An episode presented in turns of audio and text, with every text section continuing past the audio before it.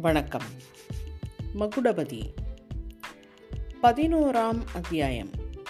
மலைச்சிறை மகுடபதியை police லாக்கப்பிற்குள் தள்ளி அடைத்தபோது இரவு சுமார் இரண்டு மணி இருக்கும். கிட்டத்தட்ட அதே சமயத்தில் கோயமுத்தூர் நகரின் எல்லையை தாண்டி மேட்டுப்பாளையம் போகும் ரோடில் ஒரு மோட்டார் வண்டி போய்கொண்டிருந்தது அந்த வண்டியில் பின் சீட்டில் தங்கசாமி கவுண்டரும் செந்திருவும் இருந்தார்கள். டிரைவருடைய ஆசனத்தில் கார்கோடக கவுண்டர் உட்கார்ந்து வண்டியை ஓட்டிக்கொண்டு போனார். செந்திருவுக்கு முன்னமே நினைவு வந்துவிட்டது. ஆனாலும் இன்னும் அவள் உள்ளத்தின் பிரம்மை மட்டும் நீங்கவில்லை. மகுடபதி சோபாவின் காலில் கட்டுண்டு கிடப்பதும் கார்கோடக கவுண்டர் கத்தியை ஓங்குவதும் பெரியண்ணன் குறுக்கே பாய்வதும் கத்தி அவன் மார்பில் பதிவதும் பெரியண்ணன் கீழே விழுவதுமான காட்சிகள் திரும்ப திரும்ப அவள் கண்முன்னே வந்து கொண்டே இருந்தன. வேறு விஷயங்களில் அவள் மனது செல்ல மறுத்தது. கத்திக்குத்து அறிவாள் வெட்டு முதலியவைகளை பற்றி அவள் சர்வசாதாரணமாய் கேட்டிருக்கிறாள். ஆனால் இம்மாதிரி சம்பவம் எதையும் அவள் நேரில் இதுவரைக்கும் பார்த்தது கிடையாது. ஆகையால்தான் அந்த பயங்கர காட்சி அவள் மனதில் அவ்வளவு ஆழமாய் பதிந்து விட்டது. கார்கோட கவுண்டர் கத்தியை ஓங்குவது நினைவில் வரும்போது அவள் கண்களை இறுக்கி மூடிக்கொள்வாள். உடம்பு விடவிடவென்று நடுங்கும். பெரியண்ணன் மார்பில் குத்திய கத்தி உண்மையில் தன்னுடைய மார்பில் பாய்ந்து விட்டதாக அவளுக்கு சில சமயம் தோன்றும். கத்தி பாய்ந்த இடத்தில் வலிப்பது போலவும் இருக்கும். காரில் வேகமாய் சென்றபோது இரவு நேரத்தின் குளிர்ந்த காற்று விற்றென்று அவளுடைய முகத்தில் அடிக்கத் தொடங்கியது. இதனால் சிறிது சிறிதாக அவளுக்கும் சிந்திக்கும் சக்தியும் ஏற்பட்டது. தான் காரில் போவதும் தன் பக்கத்தில் தங்கசாமி கவுண்டர் உட்கார்ந்திருப்பதும் மெதுவாக மனதில் வந்தன. கார் எங்கே போகிறது? என்ற கேள்வி எழுந்தது. சுற்றுமுற்றும் சாலையை பார்த்தாள். இருட்டாய் இருந்தாலும் அது மேட்டுப்பாளையம் போகிற சாலை என்று ஒருவாறு தெரிந்தது. ஓ தன்னை சிங்கமேட்டுக்குத்தான் கொண்டு போகிறார்கள் என்று எண்ணிக்கொண்டாள். அப்புறம் கொஞ்சம் கொஞ்சமாக அன்று காலையிலிருந்து நடந்த சம்பவங்கள் எல்லாம் நினைவுக்கு வந்தன. அவையெல்லாம் உண்மையாக நடந்தவைதானா என்று அடிக்கடி சந்தேகமும் உண்டாயிற்று. அந்த வீட்டில் தான் மூர்ச்சையடைந்து விழுந்த பிறகு என்ன நடந்திருக்கும்? பெரியண்ணன் செத்துப்போனவன் தானா? அல்லது ஒருவேளை பிழைத்திருப்பானா? ஐயோ பாவிகள் அந்த அழகிய வாலிபரையும். இந்த சமயத்தில் ஏதோ மங்கிய கனவில் கேட்டது போல பின்வரும் பேச்சுவார்த்தைகள் அவள் நினைவுக்கு வந்தன. பையன் என்ன செஞ்சிருக்கீங்க? ஆ செய்யறது என்ன சோஃபாவின் காலோடு தான் கட்டியிருக்கேன் பத்திரமா இருக்கான். பையனை ஒரு மாதத்துக்குள் தூக்கு மேடைக்கு அனுப்பாமல் போனால் நான் கள்ளிப்பட்டி சென்னிமுத்து கவுன் நம்ம மகன் இல்லை. பையன் ஒரு வேளை நடந்ததெல்லாம் சொல்லிட்டா நாம் சொல்வதை நம்புவாங்களா? அவன் சொல்வதை நம்புவாங்களா? இந்த பொண்ணு சாட்சி சொல்லுவாட்டா சி பைத்தியமே. இவளுக்கு கூட பயப்படுறியா? இனிமேல இவளை யார் வெளியில் விட போகிறா நம்ம மீறி சாட்சி சொல்லிடுவாளா? ஒருவேளை போலீஸ் உழவு விசாரிச்சா? போலீஸ் போலீஸ் என்று அடித்துக்கொள்ளாதே போலீஸ் எல்லாம் என் கைக்குள்ளதான்னு உனக்கு தெரியாதா? பேசாமல் இரு. நான் எல்லாம் பார்த்துக்கொள்கிறேன் என்றார் கவுண்டர். இவ்விதம் தான் சித்தப்பாவின் குரலும் கள்ளிப்பட்டி கவுண்டருடைய குரலும் பேசிக்கொண்டது அவளுக்கு லேசாக நினைவுக்கு வந்தது. அவர்கள் எங்கே இவ்விதம் பேசினார்கள்? தான் எங்கே இருந்து அந்த பேச்சை கேட்டது? செந்திரு கண்களை இறுக்கி மூடிக்கொண்டு கொஞ்சம் யோசனை செய்தாள். அனுமந்தராயன் தெரு வீட்டிலிருந்து தன்னை வேறொரு வீட்டில் கொண்டு போய் போட்டதும் அங்கே ஒரு கட்டிலில் தான் கொஞ்ச நேரம் கிடந்ததும் பூர்வ ஜென்மத்து ஞாபகம் போல நினைவுக்கு வந்தது. அந்த வீட்டில் தான் படுத்து பிறந்தபோதுதான் தனக்கு உணர்வு வந்துவிட்டது என்பதை அறியாமல் அவர்கள் அவ்விதம் பேசிக்கொண்டிருந்திருக்க வேண்டும். இந்த பேச்சு துண்டு துண்டாகவும் விட்டுவிட்டும் நினைவுக்கு வந்தது. இதை பற்றி அடிக்கடி சிந்தனை செய்தாள் செந்துரு. அதனுடைய கருத்து இன்னதென்பதை அவள் அறிந்து கொள்ள கொஞ்சம் நேரம் பிடித்தது. விஷயம் என்னதென்று தெரிந்த போதும் தெரிந்தபோது அவளுக்கு உண்டான பயத்துக்கும் ஆத்திரத்துக்கும் அளவே இல்லை. பெரியண்ணனை கொன்றதாக அந்த காந்தி குல்லாக்காரர் மேல் கொலை குற்றம் சாட்டப் போகிறார்கள். அந்த குற்றத்துக்காக அவரை தூக்கிலும் போடப் போகிறார்கள். ஆஹா எப்பேற்பட்ட பாதகம். என்ன பயங்கரமான அக்கிரமம். இதை நினைக்க நினைக்க செந்திருவின் அறிவு விரைவாக தெளிந்து வந்தது. அந்த அக்கிரமத்தை தவிர்க்கக்கூடியவள் தான் ஒருத்திதான் என்பதை அவள் உணர்ந்தாள். பெரியண்ணன் இன்னொருவர் கையினால் குத்துப்பட்டதை அவள் கண்ணால் பார்த்திருக்கிறாள். கோர்ட்டில் அவள் போய் சொன்னால் நிச்சயமாக அந்த காந்தி மனுஷருக்கு தண்டனை விதிக்க மாட்டார்கள். இதை எப்படியாவது தான் நிறைவேற்ற வேண்டும் என்று அவள் பல்லை கடித்துக்கொண்டு தீர்மானித்தாள்.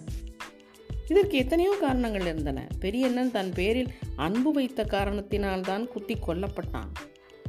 அவனுக்காக பழிக்கு பழி வாங்க வேண்டும்.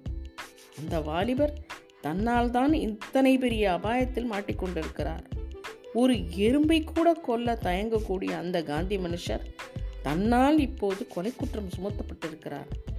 அவரை எப்படியாவது விடுவிக்க வேண்டும். கவுண்டரை தான் மடந்து கொள்வது என்பது அதுவும் இன்றைய ராத்திரிக்கு பிறகு ஒரு நாளும் இயலாத காரியம். அந்த பாவி கொலைகாரன் இன்னும் இந்த உலகத்தில் இருந்தால் என்னென்ன துக்காரியங்கள் செய்வானோ? அந்த அழகிய வாலிபரை அல்லவா இவன் தூக்கு மேடையில் பார்ப்பதாக சொன்னான்?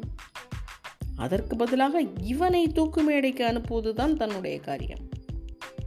கார்கோடக கவுண்டரை கல்யாணம் செய்து கொள்ளும்படி கடைசியில் நிர்பந்தம் ஏதும் ஏற்பட்டால் தன் காதில் இருந்த வைரத்தோட்டை உடைத்து பொடி பண்ணி சாப்பிட்டுவிட்டு உயிரை விட்டு விடுவது என்று ஏற்கனவே செந்திரு செந்திரு தீர்மானித்திருந்தாள். இப்போது அந்த எண்ணத்தை அவள் கைவிட்டாள். தன் உயிரை எப்படியாவது கெட்டியாக காப்பாற்றிக் கொள்வது அவசியம். அப்போதுதான் பெரியண்ணனுடைய அநியாய கொலைக்கு பழி வாங்க முடியும். அந்த வாலிபரின் உயிரையும் காப்பாற்ற முடியும். இப்படி அவள் எண்ணிக்கொண்டிருக்கும் போது சாலையின் ஒரு புறத்தில் சிங்கமேட்டு ஓடையும் வீடும் தெரிந்தன.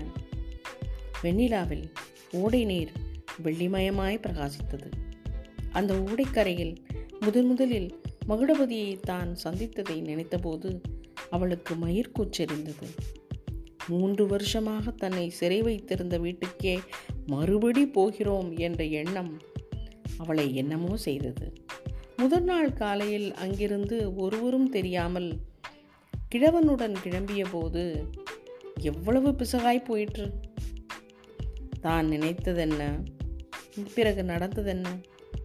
மறுபடியும் அன்று ராத்திரியே அந்த ஜெயிலுக்கு திரும்பி வருவோம் என்று அவள் நினைக்கவே இல்லை. ஆனால் இதென்ன? வண்டி நேராக சிங்கமேட்டு குறுக்கு பாதையில் திரும்பாமல் வேறெங்கோ போகிறதே? டிரைவர் ஒருவேளை தெரியாமல் விட்டு கொண்டு போகிறானா? சித்தப்பாவை கேட்டு விடலாமா செந்திரு வாய் திறக்க முயன்றாள். அதே சமயத்தில் தங்கசாமி கவுண்டர் அண்ணன் நல்லா யோசனை செஞ்சிட்டிங்களா? நேராக போக வேண்டியது தானே என்றார். தம்பி நீ என்னத்துக்கு வீணாக கவலைப்படுற? யோசனை செய்கிற விஷயத்தெல்லாம் என்னிடம் விட்டுடு என்ற கார்கோடக கவுண்டரின் குரலை கேட்டதும் செந்திரு தேள் கொட்டியவளைப் போல துடித்தாள்.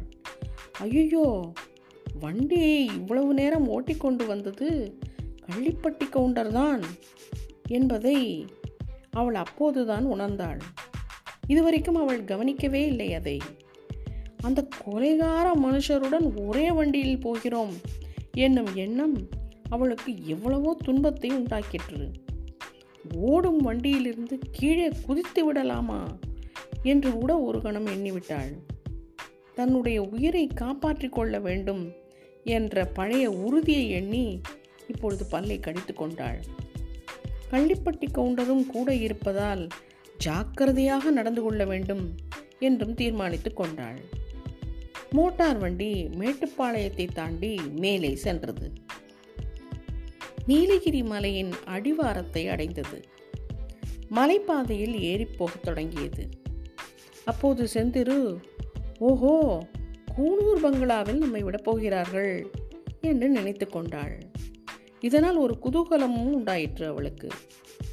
அவளுடைய தகப்பனார் இருந்த காலத்தில் அவர்கள் கோடைக்கு கூனூருக்கு வருவதுண்டு. கூனூரில் அவர்களுக்கு சொந்த பங்களா ஒன்று இருந்தது. பங்களாவுக்கு பக்கத்தில் தபால் ஆபீஸ் ஒன்றும் உண்டு என்பது அவளுக்கு நினைவுக்கு வந்தது. பங்களாவில் இருந்த வேலைக்காரன் கூட அவளுடைய மனக்கண் முன் வந்தான். பங்கஜத்துக்கும் அவளுடைய தகப்பனாருக்கும் எம்மாதிரி கடிதம் எழுதுவது வேலைக்காரனை சரிப்படுத்தி எப்படி தபால் ஆபீஸில் போட்ட போடச் சொல்வது என்றெல்லாம் யோசனை செய்ய தொடங்கிவிட்டாள். இந்த யோசனையிலேயே கொஞ்சம் தூங்கியும் விட்டாள். தூக்கத்தில் என்னவெல்லாமோ பயங்கர கனவுகள் கண்டு பதறி செந்திரு கண் விழித்தபோது பலபலவென்று பொழுது விடிந்திருப்பதையும் வண்டி மலையின் மேலே ஒரு மேட்டு பங்களாவின் வாசலில் நிற்பதையும் கண்டாள். அது அவர்களுடைய கூனூர் பங்களா அல்ல. சுற்றிலும் வெகு தூரத்துக்கு மனித வாசனையே காணப்படவில்லை. நாலாபுரமும் செங்குத்தாக வளர்ந்த யூக்கலிப்டஸ் மரங்கள் தான் காணப்பட்டன.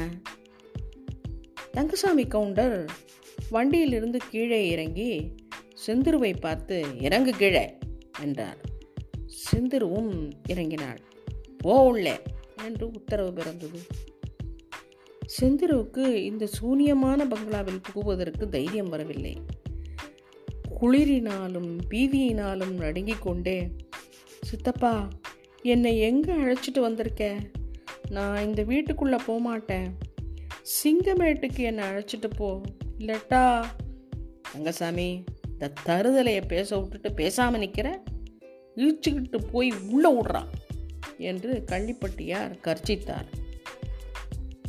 தங்கசாமி கவுண்டர் செந்திருவின் கையை பற்றிய போது அவள் திமிரினாள் அப்போது கள்ளிப்பட்டி கவுண்டர் அங்கே வந்து தன் இரும்பு கைகளினால் செந்திருவை பற்றினார். கரகரவென்று இழுத்து கொண்டு போய் பங்களாவிற்கு புகுந்து ஒரு அறையில் அவளை தள்ளி வெளியே கதவை இழுத்து சாத்தி கதவில் நாதாங்கியை மாட்டினார். கீழே விழுந்த செந்திரு பரபரப்புடன் எழுந்து வந்து கதவை படீர் படீர் என்று அடிக்கத் தொடங்கினாள். அப்புறம் என்ன நடந்திருக்கும்? பொறுத்திருங்கள். நன்றி வணக்கம்.